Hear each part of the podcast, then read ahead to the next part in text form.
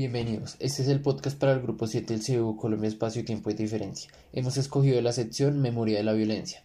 Creemos que esta sección es relevante porque la violencia fue y sigue siendo el sufrimiento para los más desafortunados y al descubrir un poco más a fondo nos damos cuenta de todas las grandes injusticias y sufrimientos que tienen que pasar los diversos tipos de culturas y personas a causa de la violencia.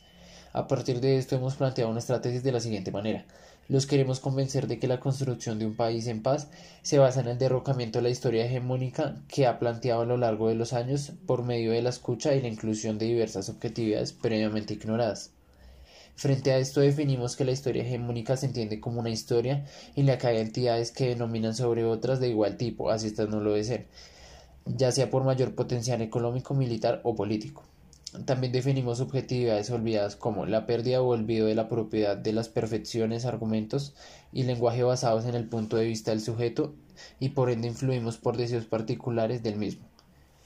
A continuación, hablaremos de cuatro trabajos, ya sean audiovisuales o escritos, que cuentan historias que no siempre oímos y, al final, las compararemos y reflexionaremos frente a ellas.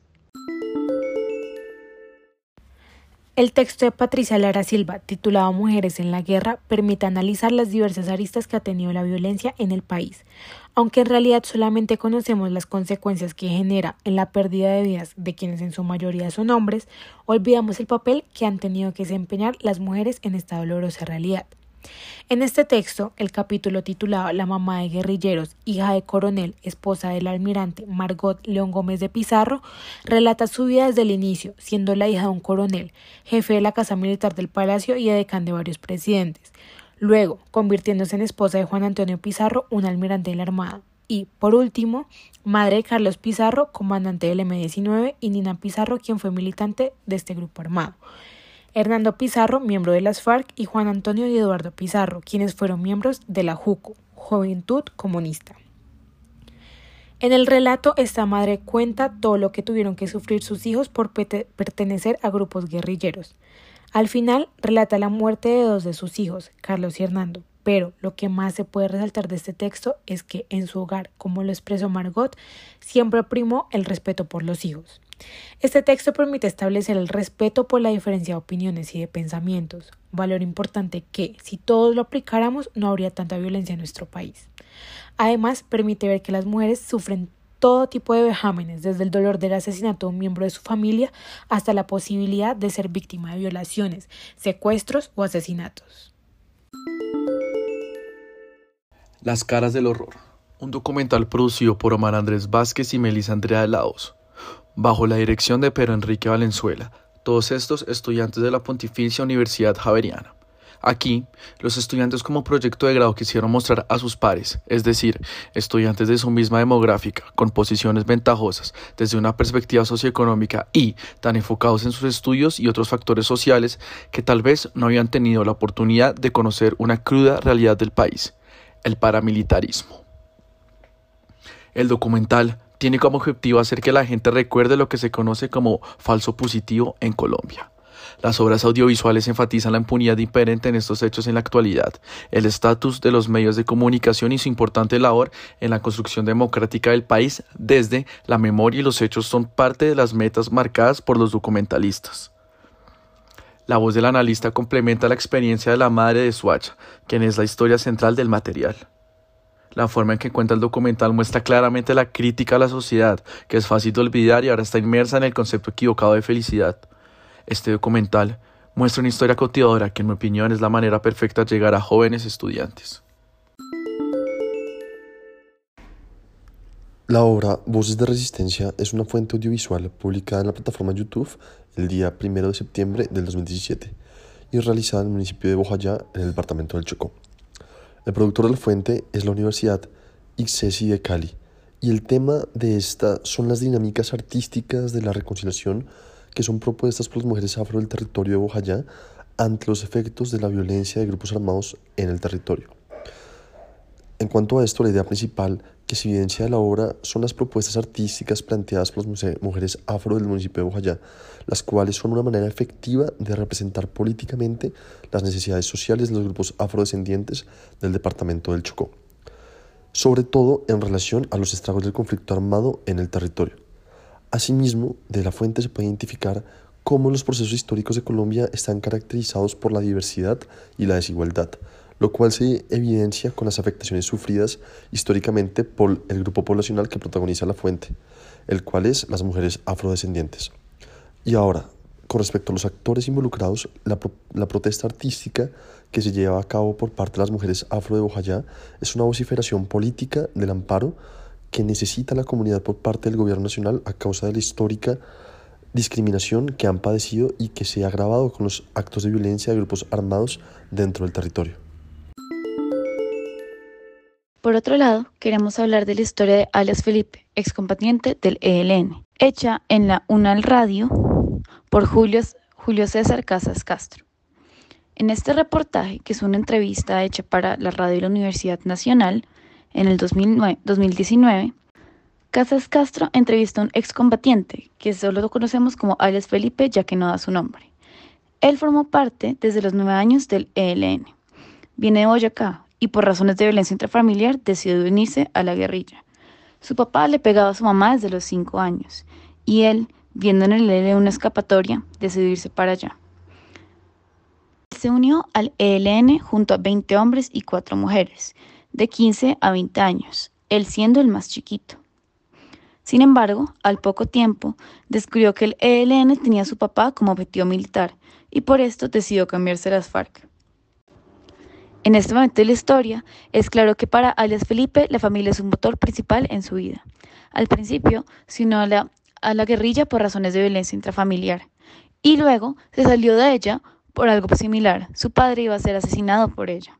Por esto, al llegar a las FARC, buscó ayudar a su familia y habló con un comandante que hizo que llegara la orden al ELN de que no lo asesinaran. Después de esto, Felipe cuenta que tuvo un entrenamiento muy duro.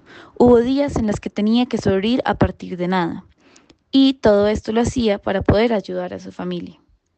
Poco a poco se fue adaptando y, aprendió a apreciar la vida en la guerrilla. Sin embargo, era cierto que era una vida dura y ardua por lo que describe. Por muchos años para hablar con su familia, un tema que evidentemente a él le dolía. Finalmente, años más tarde se desmovilizó en Duitama, solo con la ropa que tenía puesta. Ahí hizo unos papeleos y finalmente fue acogido por la unidad de reincorporación. Desde ahí, Alex Felipe estudió enfermería y se fue adaptando a la vida como civil. Volvió a reconectarse con su familia, pero evidentemente hay cosas que el tiempo todavía no borra. Finalmente, el excombatiente es una invitación a, formar, a desmovilizarse para volver a la vida civil. Menciona que aunque es duro, vale la pena y que se puede vivir de una mejor forma.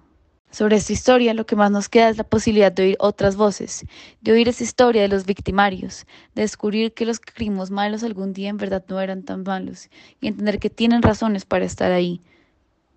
Alias Felipe, como se puede ver, es un hombre extremadamente familiar, que desde pequeño no tuvo otra opción que irse al combate. Por esto, sus decisiones no fueron solamente inspiradas en maldad, y ser parte de la guerrilla no fue un hecho que hizo basado únicamente en querer acabar con el Estado.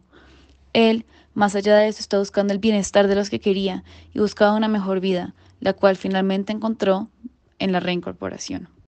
Caminos Condenados es una novela gráfica escrita por Diana Joya en la investigación, Pablo Guerra en el guion, Camilo Aguirre y Henry en el dibujo.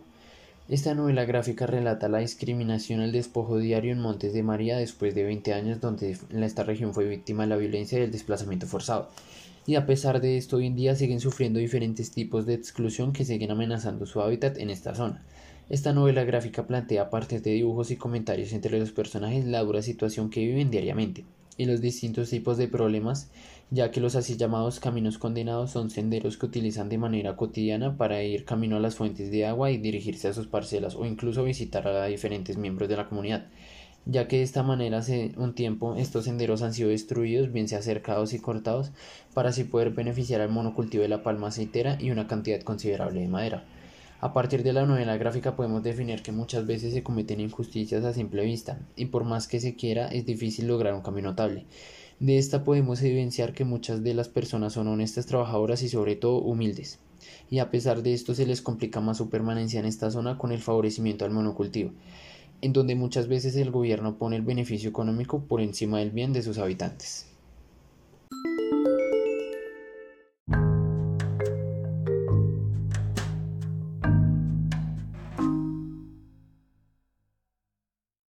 Ya habiendo comprendido las relaciones con ambos autores, vale la pena ahondar un poco en la curaduría y comprender por qué esta relación es relevante. Con esto en mente, encontramos un artículo escrito por el MoMA en 2007, en el cual se explica que esta obra hace parte de la serie North Peace, empezada en 1964. Esta serie se caracteriza por ser una, una um, unos cuadros hechos con unas Vs metálicas, las cuales el artista ubica en diferentes posiciones y varía los colores que incluye. Así pues, de entrada, con esto en mente, esto nos recordó a lo alguna vez propuesto por Schiller, relacionado con el juego en el arte.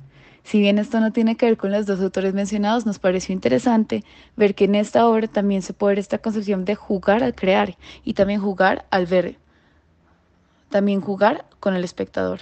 Esta idea, a su vez, se puede reflejada en, en el enmudecimiento previamente mencionado en Gadamer, el cual se basa en comprender que la obra no tiene un sentido único, sino que está basada en figuras indeterminadas, lo cual entendemos a través de la curiosidad. Esto en mente, el artista claramente se puede entender en el artículo del MoMA como el, como el descubridor de lo no visto, porque al jugar con figuras similares está creando algo distinto para el espectador, una belleza que reside en el objeto mismo y éste puede descubrir. Asimismo, al indagar un poco más en la serie, descubrimos que esta obra tiene una gemela llamada Empress of India 2. La única diferencia que estas tienen es los colores, y esto es muy interesante porque nos recuerda nuevamente la idea de fragmentación ya mencionada. Pareciera que hay una unidad que no conocemos completamente, ya que hay una Empress of India 1 y otra distinta, y para el espectador em, sentimos el deber casi que de imaginar un poco también lo que está, pero también solo apreciar lo que ya tenemos, ver el fragmento y entenderlo como tal, y así comprender que el, su sentido reside en ella misma. Por esto, nuevamente recalcamos la idea del artista como el descubridor de lo no visto, que con algo un poco abstracto y basado en figuras geométricas, em, nos permite ver algo que no conocemos en su totalidad, pero que nos causa una sensación.